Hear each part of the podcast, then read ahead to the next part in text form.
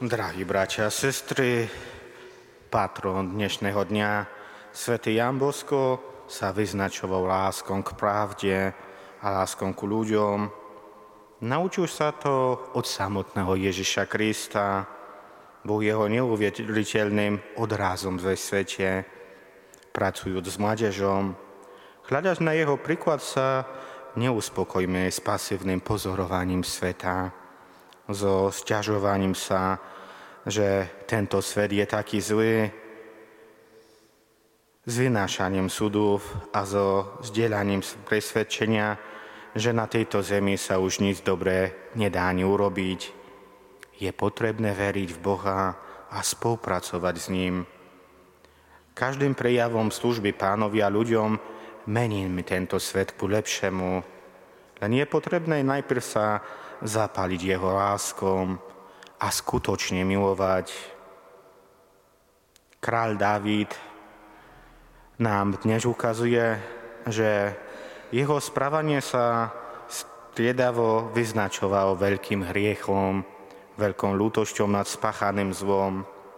Minulé prestupky mu však nezabranili na tom, aby nadalej urážal Boha a predsa bolo chvály hodné, že Dávid počase uznal svoj hriech a úprimne sa zaň ospravedlnil. Pozrime sa na sebe v tomto kráľovi Davidovi, aký som ja. Aj my sme neustále hriešní. Často sa dospúšťame všedných hriechov a nezriadka sa dopúšťame aj tých ťažkých vín. Co potom robíme? Aký je náš postoj? Do akej miery si uvedomujeme, čo sme my vlastne urobili. Môžeme si dovoliť povedať ako Dávid, to ja som zriešil, to ja som sa previnil. Priznanie hriechu je prvým krokom ku odpustení, ku tému, aby sme sa priblížili ku Božej milosti. Nenechajme si nahovoriť, že sa nedopúšťame zlá, že nepotrebujeme Bože milosrdenstvo, bá dokonca možno, že nepotrebujeme ani Boha v našom živote. Najhorší hriech je ten, ktorý nie je vyznaný pred Bohom. Žalmista nám dnes hovorí o dôležitosti a hodnote priznania zla pred sebou samým a pred pánom, lebo len tak môžeme získať odpustenie hriechov. Skrývanie viny sa vždy obráti proti človeku, pretože mu nielen bere pokoj ze srdca, ale mu bere aj pokojné svedomie. Sami s tým nemôžeme nič urobiť. Nikto a nik, okrem Boha, nám ich nemôže odpúšťať, nemôže, im, nemôže nám ich darovať. Zachrána od zla, od hriechu je len v pánovi. Nehľadajme ju nikde indej, Boh nás miluje, nechce náš pád ani našu väčšnú smrť. On nás túži zachrániť, chce sa s nami stretnúť v sviatosti zmerenia. Dovoľme mu to z celého srdca. Pán zachraňuje predsa hriešniku s veľkou láskou. A postoj obyvateľov Nazareta z dnešného Avenia môže byť pre, prekvapujúci, ale aj ich vyčitky Mali o Ježišovi svoj vlastný názor, svoj vlastný obraz a nemali v úmysle ani ho zmeniť. Chceli ostať vo svojich postojoch. Rovnako možno je to aj s nami.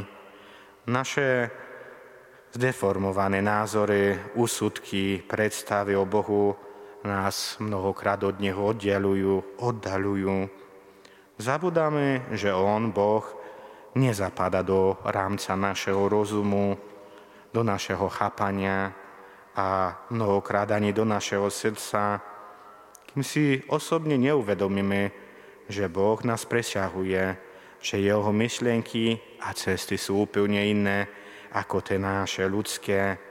Zostaneme uvieznuti v úzkých vzoroch o viere, o Bohu, o cirkvi a o svete, bratia a sestry, možno nastal čas prestať sa na všetko pozerať svojim vlastným spôsobom. Dovoľme Bohu, aby nás prekvapil, doverujme Mu a buďme otvorení novosti, ktorú prináša. Pýtajme sa, co je pre mňa najťažšie priznať si v mojom živote, v mojom hriechu, v čím som sa v mojom duchovnom živote prejavil úctom, neúčtom, aký je obraz Boha ve mne, ako sa zmení môj obraz, kedy budem sa držať Boha a kto je pre mňa dnes v 21. storočiu Ježiš Kristus.